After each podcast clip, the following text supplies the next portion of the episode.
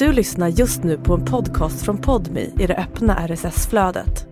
För att få tillgång till Podmis alla premiumpoddar helt utan reklam, prova Podmi Premium kostnadsfritt. Ladda ner appen i App Store eller Google Play.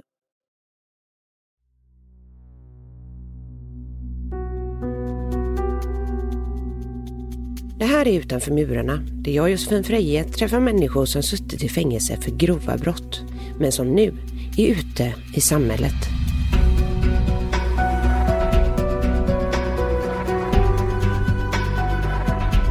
Tänk dig lukten av kloak i 41 grader värme. Ta sedan tusentals fångar, träng in 70 i varje cell och ge dem max en kvadratmeter att leva på. Vi snackar Bangkok Hilton, Klong Prem, ett av världens mest ökända skräckfängelser. Jag var där för sex år sedan då jag jobbade som utrikeskorrespondent i Thailand. Och det var då jag för första gången träffade dagens gäst. Kim Berglund, tidigare Kim Eriksson Siravan. Thailandssvensken som dömdes till döden, sedan till livstid.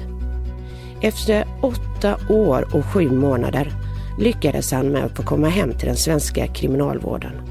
Och fram till nu har han tackat nej till radio och tv-intervjuer men gått med på att träffa mig i ett soligt Stockholm tre månader efter muck. Jag vill veta, hur fan överlevde Kim helvetet på jorden? Vem är han idag? Och hur återanpassar man sig till en lugn svensk förort efter nästan ett decennium i helvetet? Jag var väl 22, 23 när jag hade väl tjänat min första miljon.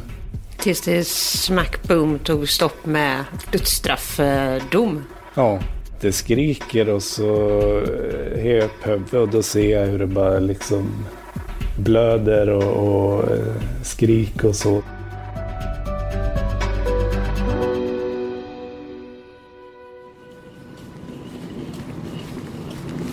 Fina gröna bänkar och rabatter. Mycket fint.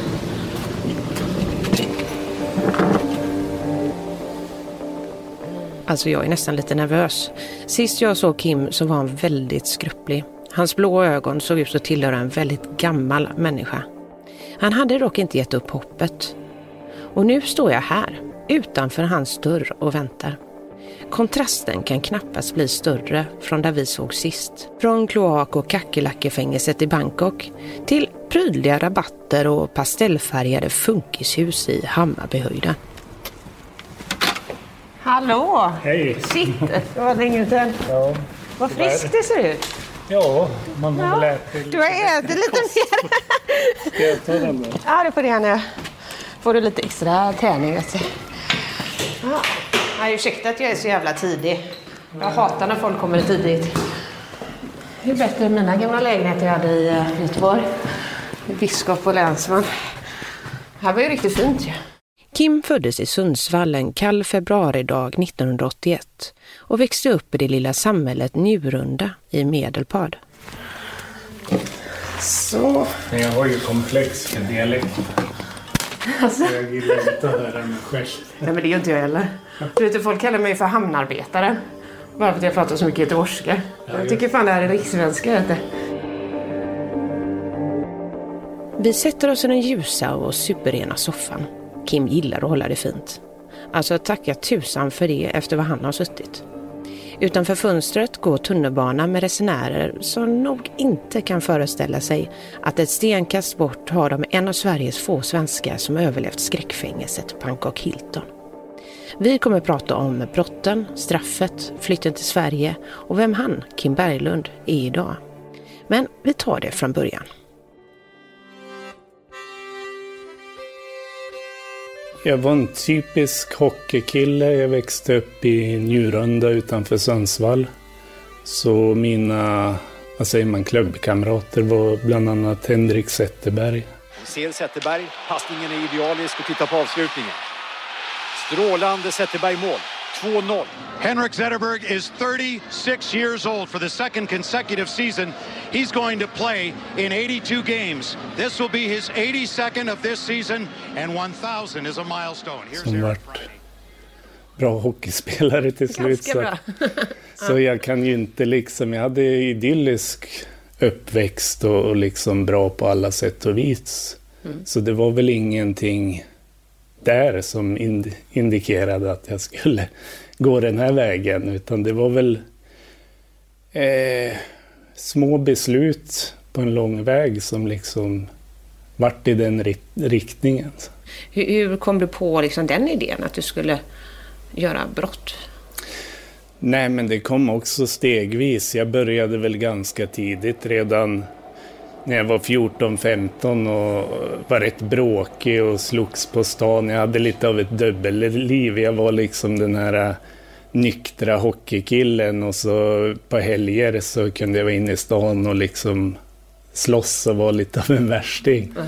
Så det vart väl liksom att jag, ja, jag slutade med hockey och då vart det ju naturligt, man hade ju styrketränat i hockeyn så då vart det ju naturligt att man fortsatte styrketräna och då kom ju dopingen in i bilden och jag började jobba som dörrvakt. Eh, så det var väl egentligen genom gym och, och dörrvakt och dopingen som, som jag liksom upptäckte det här med att det går att tjäna pengar också.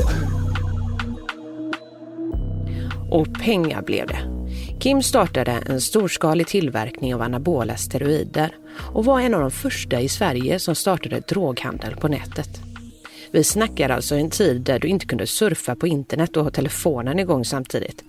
Och det tog flera minuter att ladda ner en låt och varje gång du skulle koppla upp dig, ja, då fick du stoppa fingrarna i öronen. Ja, jag är så pass gammal att jag kommer ihåg det här. Så jag var väl bland de första att börja med just internetförsäljning. Mm. Och då var det en helt annan omsättning i, i pengar. Från att ha kanske tjänat så att man kunde liksom vara borta en månad och resa och liksom leva gott till att bli mångmiljonär. Liksom. Mm. Och då är det ju... Hur gammal var du ungefär då, liksom, när det började gå riktigt bra ekonomiskt? Jag var väl 22, 23 när jag var, hade väl tjänat min första miljon. Hur påverkar det dig att liksom, vid så ung ålder ändå få så mycket pengar? Liksom? Det vart ju aldrig att, jag har ju liksom aldrig arbetat eller haft ett normalt liv. Och aldrig behövt egentligen tänkt på, på vad saker kostar eller så att det blir väl lite, hur ska man säga, hybris eller att man inte liksom lever i den verkliga världen. Så man har, har kanske inte samma referensramar som, som som andra personer. Mm. Så att jag, jag tror inte det nu när jag kollar tillbaks på det så var det nog inte alls bra liksom. Mm. För att jag hade nog mått bra av att fått ett längre fängelsestraff väldigt tidigt.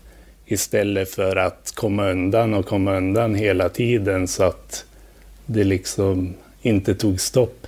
Tills det smack boom tog stopp med dödsstraffdom. Ja. Thailand år 2010.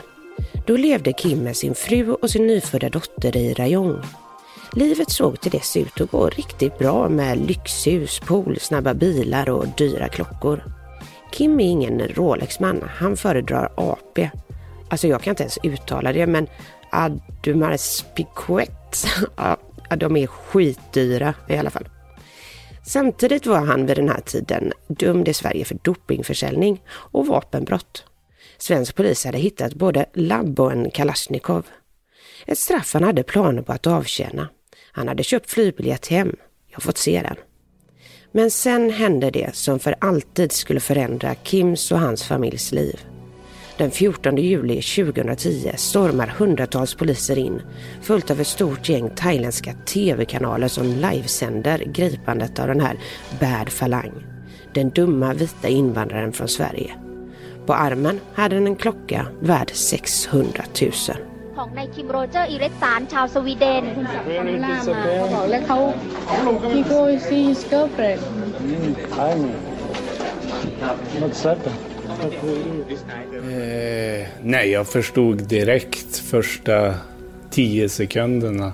Det finns ju på liksom nyhetsklipp. De hade ju med sig ett entourage av, av journalister och tv-kanaler. För det var ju ett förutbestämt gripande liksom. Mm. Och jag fattade precis första minuten att nu, nu är livet över liksom. Som jag visste det. Och jag visste vad konsekvenserna var också för att jag hade läst alla böcker och sett Bangkok Hilton-filmen med Nicole Kidman och Starting Monday on Channel 2, the most celebrated Australian miniseries ever. What sort of country is this? You don't have a jury? Nicole Kidman, Denham Elliott. I intend to plead not guilty. Bangkok Hilton. The miniseries begins on Monday at 8.30 after The Flying Doctors. Vi har ju pratat en hel del om fängelsevistelser i den här serien. Men Thailands fängelser är något helt annat än de svenska. De är extremt överbelagda och maten katastrof. Har du ingen på utsidan är det en kamp för överlevnad. Och det mest ökända fängelset av dem alla är Bangkok Hilton, Klong Pren. Kim har dock även suttit sina första år på dödsdomsfängelset Bangkwang. Det brukar av thailändare kallas för The Big Tiger för att det sägs äta upp sina fångar. Tills nyligen avrättades dödsdömda fångar inne på fängelset, fastkedjade till händer och fötter med kedjor, skjutna med kulspruta.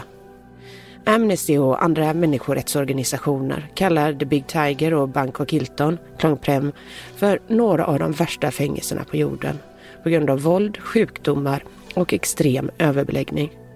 Vi snackar alltså ett fängelsekomplex med runt 20 000 fångar. Innanför murarna på Bangkok Hilton finns fem fängelser med häkten, kvinnofängelse och den sista anstalten dit de livstidsdömda och de med dödsstraff hamnar. Avdelningen Kim hamnade på. När Kim greps och kamerorna riktades mot honom, ja då vet han alltså vad som väntar. Han vet också att polisen säger sig ha hittat 53 gram kristalliserat metamfetamin, vilket ger dödsstraff i Thailand. Och han vet att han kanske aldrig igen kommer få se sin nyfödda dotter. Jag minns när jag satt där och vart filmad, det, det var under flera timmar liksom och så står det ett så här äh, insatsstyrkan runt om och liksom verkligen poserar med ett byte liksom. Men då minns jag i alla fall att jag, att jag, jag liksom var aldrig ledsen eller eh, vad ska jag säga, kände mest tomhet. Att jag, jag, jag liksom visste att nu, nu kommer det bli ensamt liksom. Ja. Vad tänkte du om din eh, nyfödda dotter? Då? Nej men det var samma där. Jag minns min eh, städerska kom och bar på henne eh, där i folkvimlet. Och eh, jag minns jag kollade och så kollade jag bort för att jag ville liksom inte, du vet, bli känslig. Eller jag ville liksom stålsätta mig och mm. inte, ja. Börja gråta liksom? Ja, mm. eller börja tänka på det. Utan mer, mer liksom fokusera på att vad ska jag göra nu? Hur ska jag göra det bästa av en situation? Direkt kickade ju tävlingsinstinkten in också. Nu gäller det, nu ska jag göra mitt bästa och jag tänker inte bli slagen och jag tänker kriga hela vägen och jag tänker komma tillbaks. Enligt Kim blev han framad, ditsatt av en svensk infiltratör som samarbetade med svensk polis och även USAs federala narkotikapolis, DEA. Han erkänner att han både tillverkat och sålt anabola i Thailand, något som knappt är olagligt där. Men han har alltid förnekat att han tillverkade kristalliserat metamfetamin. Just nu är han mitt i en rättsprocess för att jag stämma skiten ur den svenska staten. Av att utläsa papperna från DA, det är de enda papperna jag egentligen har fått mm. ut. Och det är ju, mesta är ju hemlighetsstämplat. Men där går det ju utläsa att det är på grund av dopingen och, och de internetsidorna jag hade. Mm. Det är det hela utredningen kretsar kring. Och sen blir, står det liksom lite då och då att jag tänker i framtiden eh, syssla med och det är liksom infiltratören eller svensk polisord då, som har planterat det här hos, hos DEA. Mm. Så det är därför de förföljer mig i Thailand och de får ju tips. Den enda vi har fått förhört, det var ju en thaipolis eh, i rättegången. Och när min advokat frågade hur visste du att det fanns ett labb här eller hur visste du om Kim? Då sa han att samma morgon som det här beslaget skedde, då kontaktade amerikansk polis honom och sa att vi ska slå till på den här adressen. Vi har information att ikväll klockan fyra, eh, då kommer det börja tillverkas. För det visste ju, de hade ju planerat, eller det var ju de som utförde brottet själv liksom. Mm. Så att... Det låter kanske hämtat som ur en konspiratorisk thriller att en svensk infiltratör skulle ha lurat Kim, sedan själv tillverkat Ice, sedan stuckit från platsen precis i tajmningen att thailändsk polis skulle slå till mot Kims hus. Allt orkestrerat av svensk polis i samband med amerikanska DEA. Men för sex år sedan, då jag träffade Kim i Thailand, fick jag se dokument som delvis styrker det Kim säger. Jag kunde se att det har funnits en svensk som betalats av den svenska polisen för information om Kim. Men enligt den utredning som Rikspolisstyrelsen gjorde ska svensk polis sagt stopp när väl informatören ville utföra brott för att sätta dit Kim. Förundersökningen om tjänstefel lades ner. Polisens ord står mot Kims ord. Kommer du ihåg eh, känslan när du fick eh, dödsdomen?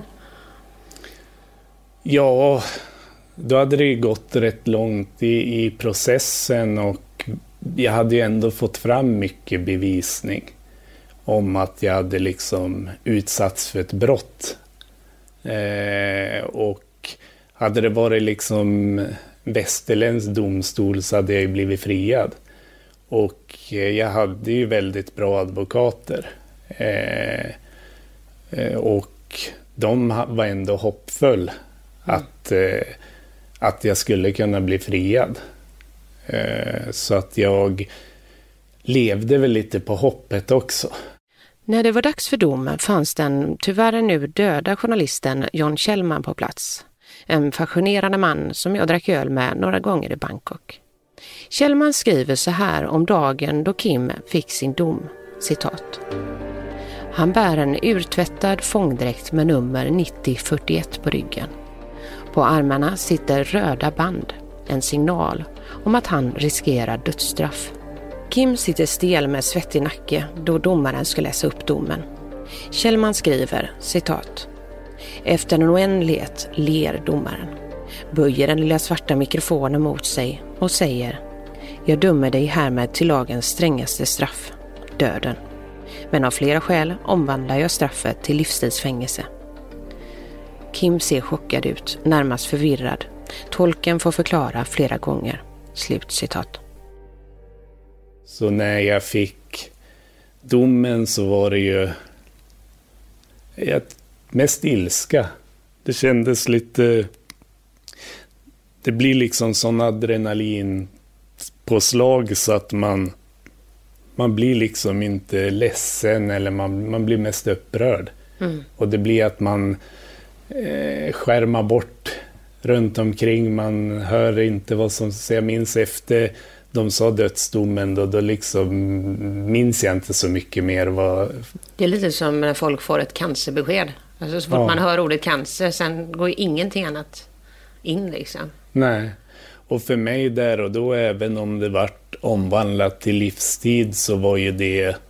Men då när man får det beskedet och vet att även åtta år kändes som att jag visste att vi hade ett avtal och att jag kunde komma hem efter åtta år så var det ändå alldeles för många år för att, att liksom uppskatta eller liksom ha hopp. Minst åtta år. Det är först då man har rätt som svensk att ansöka om att få avtjäna resten av sitt straff hemma i Sverige. Det ska dock tilläggas att vid den här tiden var Thailand mer än lite förbannade på Sverige. Kommer ni ihåg hon eh, diplomatdottern? Hon dömdes 1994 till 43 års fängelse för heroinsmuggling och överfördes till Sverige. Thailand villkorade överföringen med att hon skulle avtjäna hela straffet i Sverige. Så skedde inte. Diplomatdottern släpptes efter ett regeringsbeslut. Så för Kim betydde det här dålig diplomatisk stämning och att det kanske skulle bli betydligt längre än åtta år. Kan du beskriva din första dag i fängelset? Väldigt... Jag kom på kvällen väldigt sent och eh, alla hade ju gått upp på rummen så att det var ju helt tomt på, på fängelsegården och det, det såg riktigt så här pittoreskt och idylliskt ut. Och, du vet solnedgången i Thailand, det var mm. alldeles rosa himmel. Och, så jag liksom första tanken var det här var inte, det här var inte så farligt, det här kan man ju leva med. Och eh, så blev jag ledd för en trappa. Och så hör jag bara fläktar och liksom mummel och så där. Det är rätt dovt ljud. Så kom jag upp för trappan och så kollar in och det var liksom chockerande att se. Då har man trängt in drygt tusen personer i, i vad som kan jämföras med en liten gympasal eller vad man ska säga. Klong Prem är uppbyggt i olika block som ser ut som eh, stora burar. Då fängelset är så extremt överbefolkat har de till och med gjort en stor cell mitt i korridoren mellan de andra cellerna. I den cell Kim vistades i fanns det runt 70 andra fångar. Hur mycket yta har man liksom om man vill ligga och sova eller? Vi brukade när vi kom in i rummen så brukade vi mäta, börja från en ände till en annan och så mätte vi från armbågen till man knyter näven och så får man den platsen som ens underarm är. Jag har tagit fram tumstocken. Från min armbåge till mina knogar är det 33 centimeter. 33 centimeter att leva på. Det betyder att några får stå medan andra sover. När jag frågar Kim hur han skulle beskriva Bangkok Hilton utbrister han spontant ett ord. Kloak. Det är ju liksom öppna öppna system där och, och det är liksom unket, mögel, kloaklukt. Hur går man på toa? Eh, det finns eh, sådana här, vad heter det, squat mm. toilet. Alltså, Hål i alltså- golvet liksom? Ja. Mm. Och eh, det i sig var väl inte problemet. Just hygienen var ju att det fanns inte tillgång till vatten. Mm. Eh, det var fanns stora kar liksom med vatten som fylldes upp eh, under natten. Men tusen fångar som ska tvätta kläder, gå på toaletten, eh, tvätta sig. Det är så varmt där. Mm. Det blir eh, inte enkelt. Det, man har en, ungefär en minut på sig och, och ta vattnet innan det är slut. Så man hinner med några skopor vatten. Liksom. Jo, vi sågs ju, eh, vad var det, 2016. Sex år sedan. Och eh, jag kommer ihåg, det var ett av mina första besök på fängelse i eh, Bangkok. Ett överfullt fängelse med tusentals fångar. Och nu ska vi se om vi kan få träffa någon av svenskarna. Och de sitter här. Över 40 fångar kan få trängas i en cell. Vi snackar en kvadratmeter per fånge. Minst en av tio är självmordsbenägna enligt rapporter från människorättsorganisationer. Och det första som händer är typ att jag har två kackerlackor som så springer över eh, foten på mig. Det var skitvarmt, det kanske var ja, 40 plus någonting. Och jag glömmer aldrig din min när jag kom där. Jag var så här, hallå? Och du bara, vem fan är du? Vad tänkte du när du såg mig där? När du satt inne? Nej, det var ju rätt, inte känt, men det hände rätt ofta. Vi inne i fängelse kallar det bananbesök. Eh, turister. Get ahead of postage rate increases this year with stamps.com. It's like your own personal post office. Sign up with promo code PROGRAM for a four week trial plus free postage and a free digital scale. No long term commitments or contracts. That's stamps.com code PROGRAM.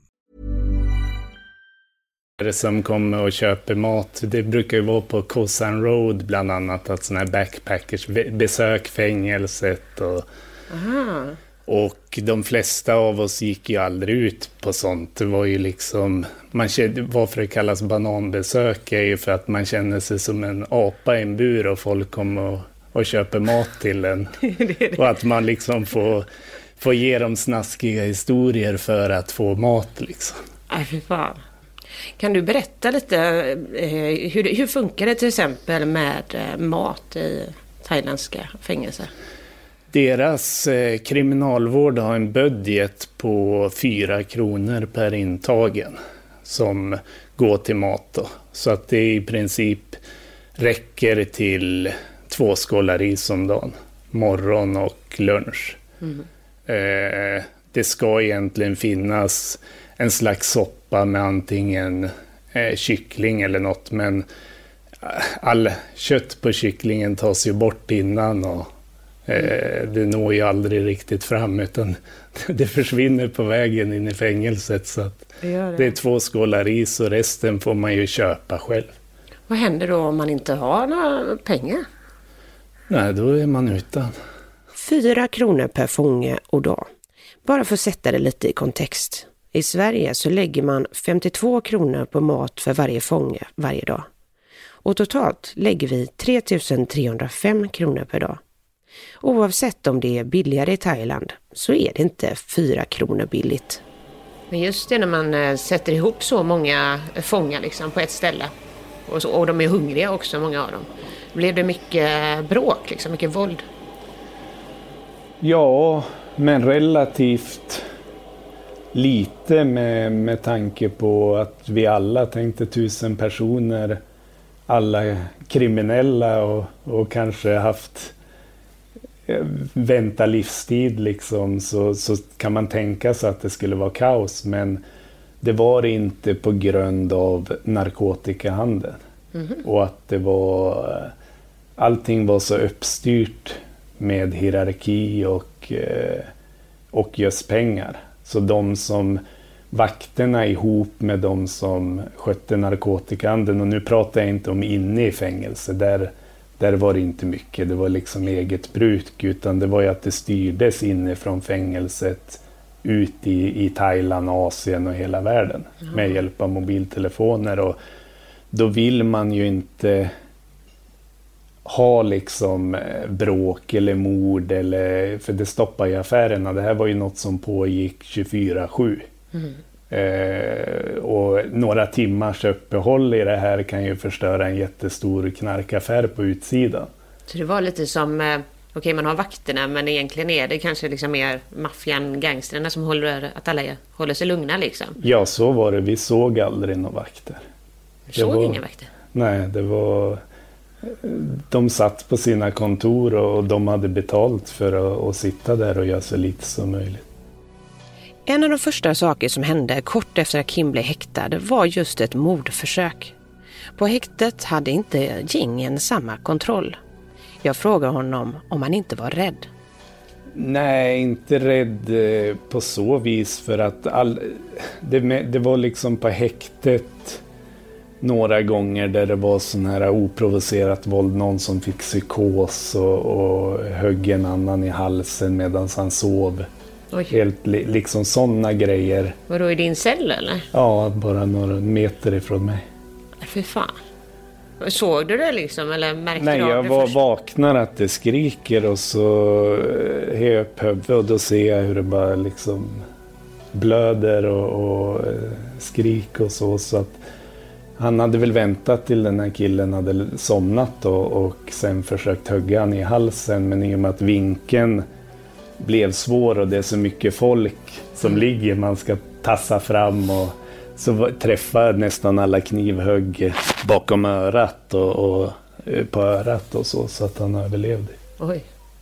Men sånt blir ju en tankeställare att när, när någon gör så här vansinnesgrejer liksom. Men just det här andra våldet, det, det var ju många mord annars också, nästan varje månad och, och eh, våld och så. Men då var det ju väldigt planerat, det var liksom snyggt skött på något sätt. Man, man kunde känna direkt, man visste när något skulle hända. Hur, hur märkte man det? Liksom? Det vart väldigt tyst, mm. väldigt lugnt. eh, tryckt stämning. Eh, oftast skedde ju våldet direkt på morgonen när, när det låstes upp. Oftast så var det att de som inte hade med det att göra, de vart liksom så här om man skulle, säger vi till, och duscha direkt på morgonen. Ja men då kunde det vara någon där man kände någon tajare som liksom bara Nej men kom in, var inte här nu, gå, gå iväg. Det, det liksom, man, man hade de här signalerna att här vill man inte vara just nu. Liksom. Försökte de någon gång liksom dra in dig i den skiten? Liksom, liksom, behövde man vara med i ett gäng eller en gruppering för att vara säker på insidan? Nej, alla hade väl sina strategier. Så för att sammanfatta. Kim har 29 år gammal gripits under uppmärksammade former, suttit i häkte och bevittnat ett mordförsök för att sedan dömas till döden och få det omvandlat till livstidsstraff. I Thailand kan livstid betyda att du endast kommer ut på baksidan av fängelset genom den ökända röda dörren. Den är bara stor nog för kistor. Väl i fängelset startar Kim sin nedräkning för att få ansöka om att flyttas till Sverige. Han vet att det blir minst åtta år på Banco Kilton. Hur överlevde han det? Redan liksom första dagen när jag kom in där, i, jag minns jag, jag såg hur de satt på parkbänkar och så hade de telefon och, och det liksom såg ut som i film. Det är massa med anteckningsblock. Det var köer för att liksom använda telefonen. Eh, och jag tänkte, jag frågade en, en äldre kille från Hongkong, frågade vad, vad håller de på med? Är det gambling? Och han bara, nej det är narkotikahandel. Och jag vart alldeles chockad nästan. Det var helt att, öppet liksom? Ja, helt öppet. Liksom. Och jag ville ju också ha mobiltelefon, jag ville kunna ringa anhöriga, jag ville ju förbereda mitt försvar och, och allt som omgärdade mitt fall blir du gripen med en mobil då får du liksom, då kan du bara glömma att bli överförd till Sverige eller efter åtta år eller ens få en Amnesty. Då är det mm. liksom life. Mm. Så när man använde telefon, det var ju liksom egentligen det värsta brottet man har gjort. Med konsekvenstänk. Så att då... Fanns det några då som ställde upp typ som målvakter på det då? Eller? Ja, det kallade vi stuntman.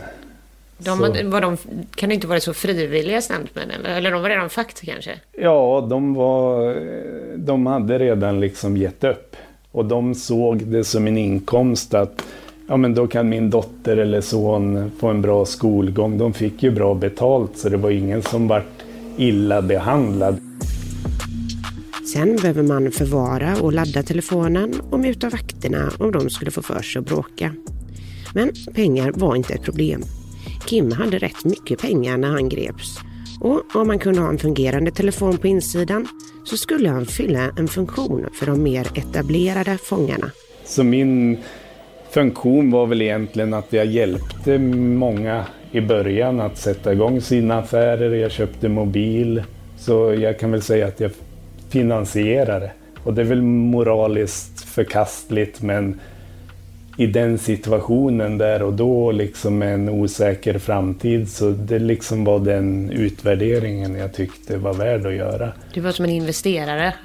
Ja, jag hjälpte dem att komma igång och det var nu med facit i hand var det, jag hade inte kunnat gjort det bättre för att sen åren senare, flera av de här vart ju enormt rik och, och mäktig. Mm. Och eh, när mina pengar var slut och, och liksom, så vart jag ju alltid, vart jag än kom, vart jag ju välkommen och omhändertagen. Så jag hade ju liksom, för att vara i helvetet hade jag ju det så bra som man kunde ha det där. Ja, uppenbarligen ett väldigt annorlunda system där fångarna på många sätt styrde showen. Och de tyckte inte det blev bättre efter att det blev en militär statskupp i Thailand. En av 13 statskupper i Thailand i modern tid. För de där jävlarna satte nämligen stopp för deras överlevnadsstrategi, korruptionen. Nu för första gången kan Kim prata om saker det aldrig talas om innan. Just för att den omfattande och korrupta kriminaliteten på insidan upphörde då armén satte hårt mot hårt. Ungefär i mitten av Kims straff, 2013-14, gav militärjuntan Amnesty till alla fångar som var svartlistade för att ha fortsatt sina brott på insidan, vilket gav effekt. Det var ju korruptionen som gjorde det drägligt. Det var ju liksom det som, som gjorde att man kunde få in lite vitaminer eller eh, få den där extra maten eller liksom några ägg och så. Men när armén då skulle ta bort all korruption på alla, det var inte bara i fängelset utan i hela samhället, då vart ju det som konsekvens att det drabbar ju alla fattiga. Så korruptionen var bra i det här fallet? Ja, i, i ett land som Thailand som inte klarar av att ha välfärd eller ta hand om de svaga eller fattiga, då, då är det ett måste i princip. Mm. När man har sett på sådana här filmer, liksom, det är verkligen, beskrivs ju som helvete på jorden. Liksom. Uh, vad var det som var värst om vi börjar där med att sitta i fängelse i Thailand? Det absolut värsta är att inte veta när man kommer ut. Hela Thailands straffsystem är ju uppbyggt för att skrämma eller eh, vad man ska säga i och med att det inte finns några fasta tider. Allt baseras på, på så kallad amnesty. Då. Mm. Kan du förklara det för svenska lyssnare? De kanske inte vet det här med amnestin och kungen och liksom, vad, är det, vad är det som händer i Thailand när plötsligt massa fångar kan få... Ja, det är ju när kungen fyller år eller någon anhörig till honom, oftast hans mor, så ger han då Amnesty som en, en reduktion i strafftiden. Och det här gör ju att straffen i sig i Thailand är ju väldigt höga. Eh, men i realiteten så, så blir det ju inte så om man sköter sig och eh, får de här amnestyna. Mm. Men det kan ju vara som oss som var drogdömda. Head over to Hulu this March where our new shows and movies will keep you streaming all month long. Catch the acclaimed movie All of us strangers starring Paul Mescal and Andrew Scott.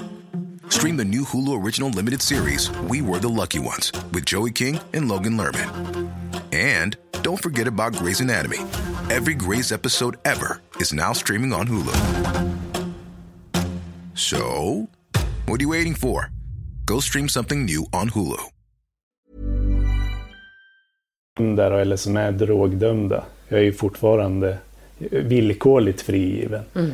Så får vi alltså en sjätte sjättedel av vår strafftid reducerad varje Amnesty om vi har excellent class, som det heter. Då. Den mm. högsta klassen. Mm.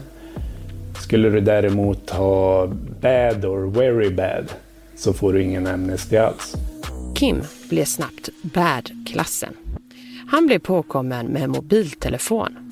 Men efter åtta år och sju månader med massor av förhandlingar kom den magiska dagen. Han flyttades från Thailands fängelse till svenskt fängelse. På pappret skulle han avtjäna 21 år inom den svenska kriminalvården för 53 gram meth. 21 år. Alltså straffskalan i Sverige för grovt narkotikabrott är 2 till 6 års fängelse. Hur var den eh, kontrasten när du väl hamnade i svenskt fängelse från att ha varit i Thailands fängelse? Ja, materiellt så var det ju liksom som att komma till ett, till ett hotell. liksom allt, allt är så uppstyrt och det är rent och fint och eh, maten kommer tiderna. Du får liksom allt serverat. Medan i Thailand så fick du ingenting om du inte tog för det. Eller liksom löste det själv på något sätt. Mm. Så det var ju enormt. Och sen att jag liksom i Thailand hade jag alltid ansvar för folk. Jag hade ju min grupp eller liksom de jag stöttade och, och sådär. Och jag liksom försökte hjälpa dem så mycket det gick. Och det, det, var ett enormt ansvar i Thailand känner jag. Så när jag kom till Sverige liksom. Jag kunde bara släppa allting och bara liksom göra tiden. Det var som semester nästan. ja, och så den här osäkerheten. Även om strafftiden inte var bestämd och jag bråkade med myndighet och och domstolsprocesser här i Sverige för att komma ut tidigare så var det ändå inte alls samma det var lite mer på lek här. Mm. Det spelar ingen roll något år hit eller dit, men det var för fightens skull. Liksom. Mm. Eh, men i Thailand, där var det ju liksom med livet som insats. Mm. Det kunde, mattan kunde ju dras undan för det vilken minut som helst och, och livet var över. Liksom. Och mm. ingen brydde sig. Så det var, det var liksom en enorm lättnad att, att vara hemma och ha en liksom inse att fan, jag, jag kommer att fixa det mm. Det jag gjorde det liksom. En av de största kontrasterna var tystnaden. Efter åtta år och sju månader med konstanta ljud, dela cell med 70 andra, aldrig kunna vara ensam. Medräknat de år han fick spendera i Sverige innan frisläppning har Kim varit inlåst i drygt 12 år för brottet med de 53 grammen. Hur tog du liksom eh, tystnaden? Det blir tyst på natten. Ja, det var i första veckorna var en jättesvår omställning. Det var nästan så att jag fick någon slags psykos. Eh, just det här att det var så tyst och lugnt. Och, och eh, jag pratade med, med läkare då på häktet vad det kunde vara. För jag hade till och med, det vart sån chock eh, fysiskt så att jag hade svårt att prata till och med. Jag fick inte fram ord. Mm. Och eh, han sa då att det är väldigt vanligt för folk som kanske har varit i krig och som haft en enormt hög stressnivå under lång tid och sen liksom slappnar av så kan det bli någon sån här i, obalans mm. i, i, hjärnan. Det blir sån här PTSD typ? Ja. Mm. Så det tog mig nästan två månader att kunna liksom föra normala konversationer. Och, Kim släpptes den 12 juni i år och kastades rakt ut i ett svenskt samhälle som han inte kände igen. Det måste vara en jätteomställning. Alltså. Ja, jag fick ju lite drygt två veckors varsel med att bli, bli fri. Jag satt ju sista tiden på Täbyanstalten. Mm. Jag hann bara vara där ett, en och en halv månad drygt. Innan var jag på Österåker som är högsäkerhetsanstalt mm. av klass 2. Så det vart ju liksom aldrig att jag fick någon riktig, jag hade några åtta timmars permissioner under, under en, tidsperiod och jag hann att göra två stycken 24 timmars permissioner eh, innan jag möckade. Mm. Det var eh, inte mycket. Nej, det är väl liksom en sån som har suttit lika länge som mig. De, de brukar väl ha i vart fall två års så kallad utslussning där man kanske har ett år med övernattningspermissioner och, och kanske helgpermissioner för att sista året var på halvvägshus eller till och med fotboja mm. sista halvåret. Mm. Så du har ingen fotboja nu eller? Nej. Nej. Och det måste ju vara ett helt annat Sverige som, som möter det. Alltså bara en sån sak som smartphones liksom. Ja. Det måste vara så mycket som är nytt eller vad är det för grejer du har reagerat på liksom? Nej, såklart. Smartphone hade jag ju aldrig sett. Mm. Och, wow, en eh, liten tv. och det här med eh, Chromecast och liksom uh. kasta över till tvn. Uh. Just det tekniska går ju rätt snabbt att lära sig och, och liksom det, det som har varit svårt det är ju vem är jag? Vem är man egentligen efter nästan ett decennium i fängelse och åtta av dem i ett thailändskt fängelse? Det kan inte vara samma 29-åriga gangster som åkte in som kom ut. När jag liksom tänker tillbaks vem Kim var som 29 år. Jag var ju ett barn liksom. Mm. Jag var eh, omogen, jag var arrogant. Jag var hade inte respekt för livet. Och eh, nu komma ut som en man och liksom försöka komma på vem är jag, vad ska jag göra, vad vill jag? Mm. Jag vill inte ligga på, på dödsbädden och tänka att jag inte reste dit eller gjorde eh, vissa saker. Så det, det, är väl mer sånt än det vad säger man, materiella. Att jag, jag vill ha en bil, jag vill ha ett hus, jag vill, mm. det är mer upplevelser jag vill hinna och göra för man vet aldrig när, när det är ridå. Liksom. Mm. Vad har du, eh, din dotter, har du någon kontakt med henne idag? Ja, vi har jättefin kontakt. Ja, det. Så bra. Ja, första månaden eh, jag var ute så var hon med mig heltid. Hon var här i helgen också, fyra dagar. Vad gör hon i Sverige nu? Ja, hon bor i Sundsvall. Hon är uppvuxen där. Men fan vad bra. För det är liksom, jag tänkte på det när jag såg de här eh, mediabilderna liksom. Och så läste man då om att du precis hade blivit pappa. Så tänkte jag bara shit alltså. Och då är det helt livet över. Men ni har fortfarande bra kontakt?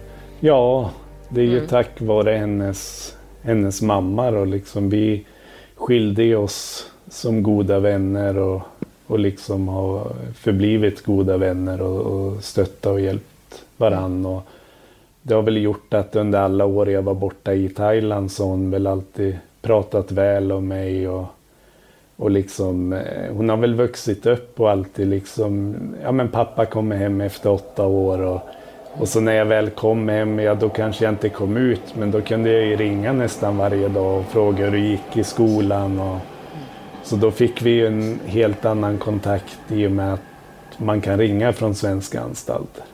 Har du haft dåligt samvete att du inte har kunnat vara där för henne som pappa? Ja, det är väl det. Det är väl den största ångesten eller vad man ska säga. Mm. Skam kanske man ska använda. Mm. När du tänker tillbaka, liksom, för du måste ha haft mycket tid att grubbla och så. Är det liksom... Vad hade du velat ha ogjort? Nu när du har facit i hand liksom. Eh, jag kan inte egentligen säga att jag ångrar brotten jag har begått. Jag... Eh, det fanns liksom, jag, jag kan, när jag rannsakar mig själv så kan jag förstå att jag gjorde vissa beslut. Och jag kan liksom acceptera att, att jag var den personen och jag valde eh, vissa beslut. Och jag hade ett fantastiskt liv många, många år också. Mm. Eh, Tack så- vare kriminaliteten till viss del. Ja. Mm. Och jag tror jag var en så pass orolig själ ända sedan tonåren att jag behövde den här resan. Jag tror inte att hade jag klarat mig längre eller eh, jag tror jag hade inte vuxit som person då. Det hade nog gått åt helsike på andra sätt kanske med missbruk eller eh, psykiskt eller Eller kanske inte levt idag. nej. Mm. Så... eh, Nej, jag är väldigt försiktig och, och liksom slå på mig själv. Varför gjorde jag si eller så? För att jag försöker förstå varför istället jag gjorde si eller så och försöker acceptera. För jag är väldigt stolt oavsett vad som ledde till att jag hamnade där jag hamnade så är jag väldigt stolt för från den minuten jag greps tills jag sitter här idag så har jag gjort varenda minut, varenda timme har jag liksom gjort mitt absolut bästa för att liksom hålla hälsan i trim och liksom eh, i, i mitt fall eh, ta mig hem, hålla kontakt med min dotter, eh, bygga relationen med min mamma och eh, övrig familj. Och jag har inte kunnat gjort någonting annorlunda eller bättre. Och det är väl det jag försöker vara snäll med mig själv och, och komma på att alla gör väl misstag och man måste förlåta sig själv och, och sen det egentligen det handlar om det är vad man gör efter man har gjort misstag.